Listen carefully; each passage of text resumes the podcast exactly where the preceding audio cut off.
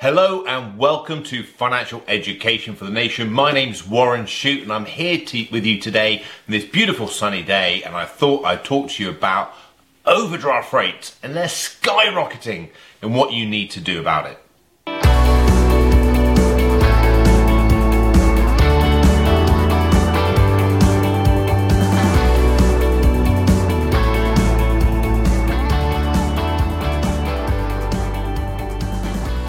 This episode of The Money Planner is brought to you by Idealo, the price comparison site, helping you shop smarter.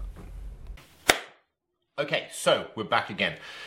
Overdraft rates. Typically, in the past, banks have charged a fixed fee for an overdraft. So you get a daily or a weekly charge for the overdraft, and it would range from, say, £5 to £9, depending on the bank. The FCA, the financial regulator, did a review of the banks and found that they were profiting from overdraft to the tune of 2.4 billion pounds a year. They felt this was unfair and they then banned that process of charging these fixed fees for overdrafts and they've asked or told the banks they need to revert to a different method and they've gone to interest rates. So they're now charging an interest rate for it. And the interest rates that they're charging, I have no idea how they've come up with it, but typically they're about 40%. I think 38 to 39 point something percent if you have good credit. Um, and if you have poor credit is even higher. Now, who's this going to affect? I guess if you had a small overdraft, okay, in the past, and you were charged a fixed fee, you could quite easily calculate that fee, and that probably was quite a high percentage. And therefore, if you're going to a percent rate which is 40%, you can just weigh off the differences and see which one was bet you better off with. The one it's really going to affect, if you had a big overdraft that fixed fee is likely to be a smaller percentage as, as a, uh, a charge relative to the 40%, you're going to be crippled. You know, going to these 40% interest rates is going to be astronomical for most people. And if you only ever make the minimum payments on this, if you only sort of make the, you know, make sure that it's being traded, you're never, ever, ever going to pay it off. So you're going to have to change how things operate. Otherwise, you're going to get yourself in trouble. Now, let's just sort of be clear. There are different types of overdraft. There are your there's your agreed overdraft, and there's unagreed or unapproved overdraft. So we're talking really about approved, agreed overdrafts with your bank. Um, and some of you may only have £500, some of you may have a thousand or two and a half thousand. Some of you watching may have 20 plus thousand pounds. The largest I've ever seen is a hundred thousand pound um, overdraft and they actually said it was unsecured, which really surprises me. But you know, hundred thousand pounds overdraft. Imagine that. Um, and these interest rates are going to skyrocket, and they come into effect. Um, I believe it's April. It could be March first, but April or March this year, 2020. Um, so if you've got an overdraft, you really start thinking about what are you going to do about it because it, those interest rates, it's going to cripple you, and you're really going to struggle to repay it off.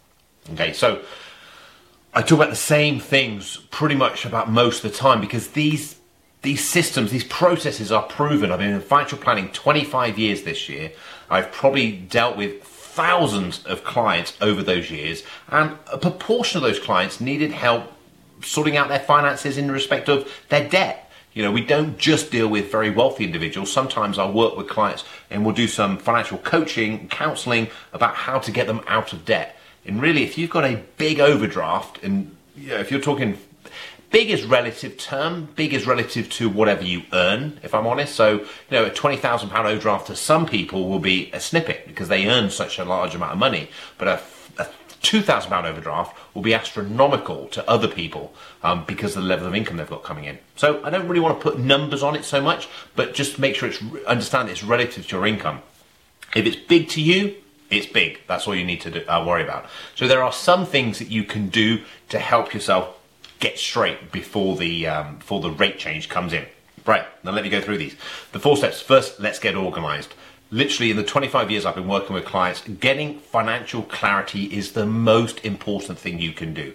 You really have to take control of the situation. Nobody is going to take control of it for you. You can't rely on reasons, excuses that I'm not good with maths, I'm not good with numbers you may not be. I do understand and appreciate some people find numbers and, and, and, money particularly difficult to manage. but you've got to step up on this. You've got to try and learn and go along with it. There's plenty of resources which are free on my website, warrenshute.com. So go there. You have to log in so we can register you and we can keep in touch with you. But once you get in there, there's lots of resources on there um, that you can pull on and download for free and use to help you get better. But financial clarity. Okay, step one. Let's know what your alley is assets, liabilities, income, and expenditure whether you earn a million pounds a year or whether you earn, I don't know, two hundred pound a week or a month, okay, whatever the extremes can be. I go through the same steps. Admittedly, I'll go deeper with some people, depending on what complexities they need. But we always start with assets, liabilities, and income and expenditure. I was meeting with a client today, very, very wealthy individual. We've got to start with your alley. You've got to know what your assets are, what your liabilities are, what income you have coming in now and over the years ahead, and what expenditure you expect now and over the years ahead. So we can plan that. And when you're watching this, you've got to do the same. On my website, there's a spreadsheet you can download. I think it's called Alley, and you put all your assets in there and all your liabilities, all the income and all the expenditure. But let's break that down a little bit. So look, assets. So let's go in there and have a look, see, have a look around. What things could you sell or realize to cash to reduce your overdraft? You know, do you have some premium bonds lying around, even if it's like 25 or 50 pounds? Do you have some shares from a demutualization that you've never really thought about? Um, maybe you inherited something from somebody and you've just ignored it. You what can we do with that money to um, re- sell it, realize it, and bring it down and to reduce your overdraft? Now remember, in the money plan, my book, I said I want the first £1,000 held in reserve. So you put those in premium bonds or out of arm's reach. Anything over that, if you've got an overdraft at these sorts of rates, we've got to be selling them to pay off the overdraft and reduce it down. Okay, that's step one. Assets. Liabilities find out from your bank what the interest rate is going to go up to. Find out what it is now. Then put that into pounds terms. Let me show you how to do that. If your interest rate is 40%, 40, you do the, the value of your overdraft, you hit the multiply button, and then you put 0.4 equals. That is the annual rate of interest they will charge you for having that. Now you divide that number by 12. This is the monthly amount of interest you're going to pay. That's what you're going to pay each month to tread water, not to repay it off, but just to maintain the current value. It's a lot, isn't it? Okay, so let's say, for example, it's 38%. You get the value of your overdraft, you hit the multiply button on the keyboard, you do 0.38, or if it's 38 and a half, you do 0.385, hit the equals key. That's your annual interest cost for treading water. You hit the divide button by 12, that's the monthly amount. So you've taken it from a yearly figure down to a monthly amount. This is the amount of interest they're going to charge you per month to tread water. It is eye-watering. It's a huge amount. It's almost half. Um, and that's why I'm deciding to do this video and podcast on it because I wrote a piece for the paper and it really shocked me at how high this interest rate is. So let's get clarity on what the interest rate you're paying now is or what the fees are and what it is yearly and what it is um, after the change.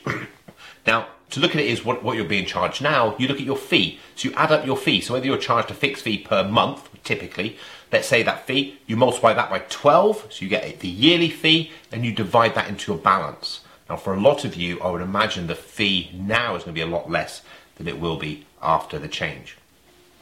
So, what other debts do you have, and what are the interest, of the, interest rates of those? Any loans, any cars, any hire purchase agreements, any credit card balances, that kind of thing.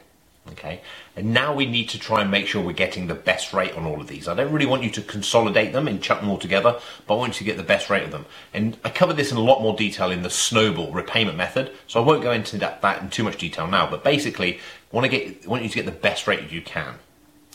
Um, then we've got to look at what income we've got coming in. So that's the I in alley. So what's your income? Can you earn more money? Can you work overtime? Can you do um, any work after work? Can you get a side hustle working online or something? Now, if you're going to do other work, I've been told by people you've got to just check with your employer, make sure they're happy with it. But really, I can't really see an employer saying no to you working a little bit more, um, either with them or with somebody else. But see what other work you have coming in. Now, some of you, you're a carer or you're looking after children or you just don't have the time. Physically, it's not possible. And I respect that. I really do. I, I, my heart goes out to you people more than anyone else because you are not restricted by your desire but by your commitments. I understand that. So go to a website called Entitled To. Entitled To, T O at the end, dot .co.uk. Put all your details in there. Now, I would do this for even some wealthy, wealthy clients of ours, just to make sure that there aren't any benefits that they are genuinely legally entitled to. Because if you are entitled to them, it's going to help you out of a sticky situation. Then perhaps you should go ahead and do it. So go, go and check that out and make sure you got that and have a look at other ways you can boost your income. Now, a great way you can boost your income is using things like um, Top Cashback or Quidco. Now, these are sites that will pay you a cashback when you make a purchase. I've mentioned them many times before. I mentioned in my book. I think they are fantastic ways. If you, you're going to have to shop anyway, you might as well use these sites. Okay, that's income. Then we come on to expenditure. and expenditure is basically what money goes out. Now, this is the easiest win for you, the easiest way that you can free up some extra cash. And remember, the outcome is free up extra cash is to repay it off onto the mortgage, uh, onto the overdraft. So with looking at expenditure, I want you to go through all your expenditure items and say, do I need this? Do I want this? Can I get a similar experience for less? And make sure you really drive that down as much as you can. Now, with your fixed expenditure, you might go to um, comparison websites um, to look at if you can get change your gas, your electricity, um, you, utilities, other utilities, your uh, mobile phone bill, your broadband, that kind of thing. I want you to try and get all of your fixed overheads, the running costs of the house, to be no more than 50%, that's 50, of your monthly income. Okay, so say that again. I want you to get all of your running costs of your house, your fixed overheads, to be no more than 50%, 50 of your net take home income. And there's a reason behind that. What we're trying to do is put some parameters in place so you don't overextend yourself too much. The second one is your variable spending. Now, this is the money which we call WAM. We get you to pay it every week on a Wednesday into a separate account or cash, and you spend that separately. That money, I want you to be no more than 30%, 30, of your monthly take home pay. Okay, so it's roughly seven and a half percent a week. You know, I'm not going to go into the detail. It's about one percent a day. That's roughly where you're sort of sitting at. All you simply do is look at thirty percent, three zero, of your monthly take-home pay. You divide it by four, and you transfer that into a separate account every week, and that's the only money you spend variably, either cash or your debit card, your Apple Pay or Google Pay or whatever your method of payment is. That's the only payment you pay. Now, what that's got to cover is got to cover your fuel in your car, your transportation, your grocery shopping. It's got to cover all those, your haircuts, you're going out the weekend, that kind of thing. Okay, anything variable. Now, it would make sense to get this to spread as far as we can, wouldn't it? Because obviously if we've got lots of expenditure on that. So some of the things you can do is there's a great site called Idealo. Idealo is literally one of my favorite sites because it finds you the cheapest price on an item across the web. Now, I use this regularly. My children use this site. You know, so if there's something you need to buy or want to buy, you type it into Idealo, it will search the web and it'll find you the best price you can out there on the internet. Um, the other things you can look at are um, Honey. Now, Honey, um, in I think the website's Join Honey. Honey is a site that gives you coupons. So it does it automatically. You go to a site and it'll bring up a discount coupon so you get a reduction on the price that way. Um, also, if you're an employed individual, go and speak to your HR department because so many, particularly the larger corporations, have these buying groups that you can join and you can get discounts on things or cashbacks on such things. Now, I'm not an employed by a big company, but I'm a member of the CISI, the Chartered Institute for Securities Investments, and they have a associate group, whereas I can get um, a discount on Apple products, Microsoft products, that kind of thing. Um, and it's really, really good. What you're doing is you're making your bucks go further, your pounds spread further. Okay. Now, think about it, we've done 50 for the household bills, 30 for your variable spending.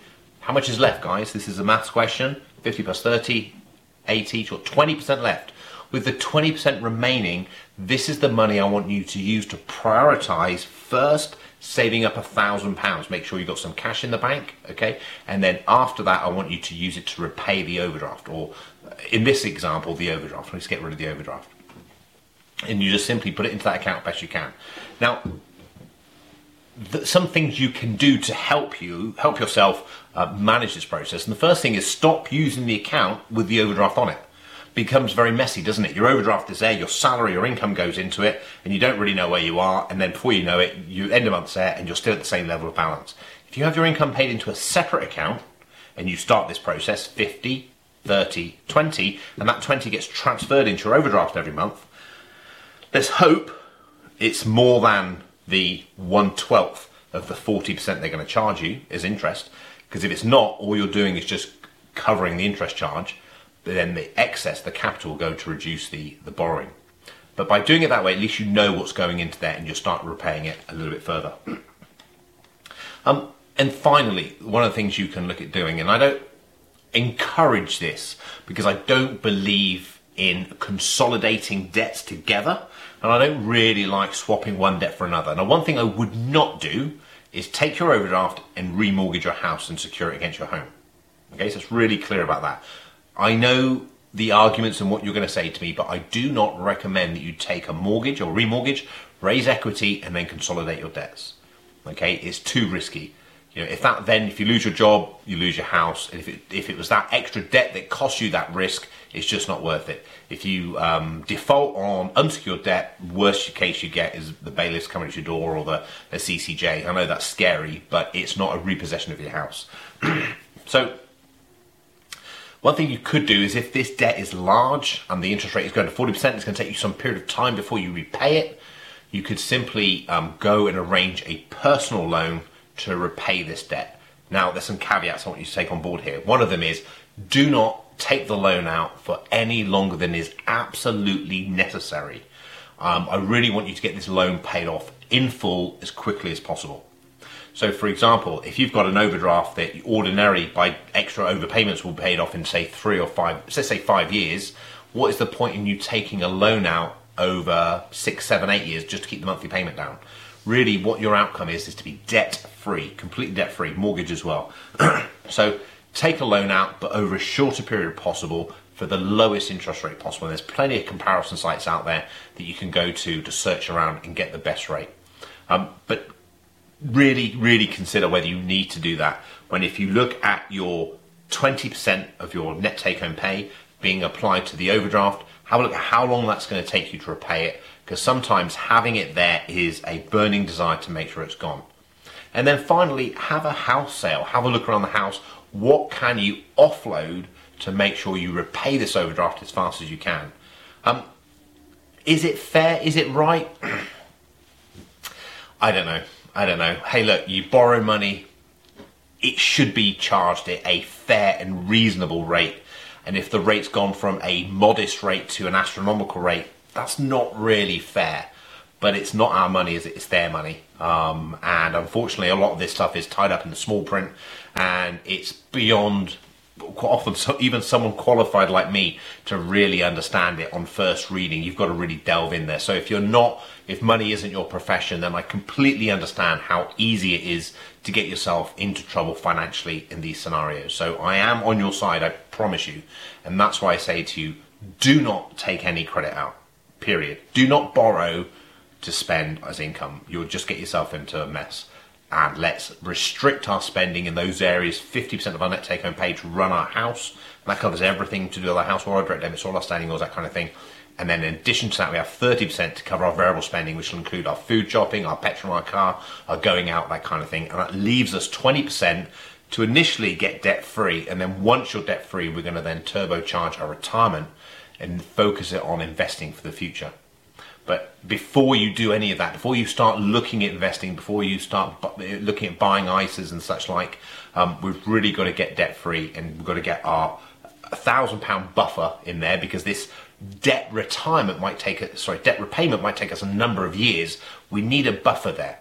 Okay, so a thousand pounds in the premium bonds out the way, and then every other penny we are able to get, any bonuses, that kind of thing, throw it on the unsecured debt. Let's get unsecured debt free as quickly as you can. And you might even want to make this um, a fun game. So one of the things you can do, and I got this idea from a guy called Kevin Lay, who's an amazing guy, um, and he did it with a thing called Losing Your Marbles, which I think is great.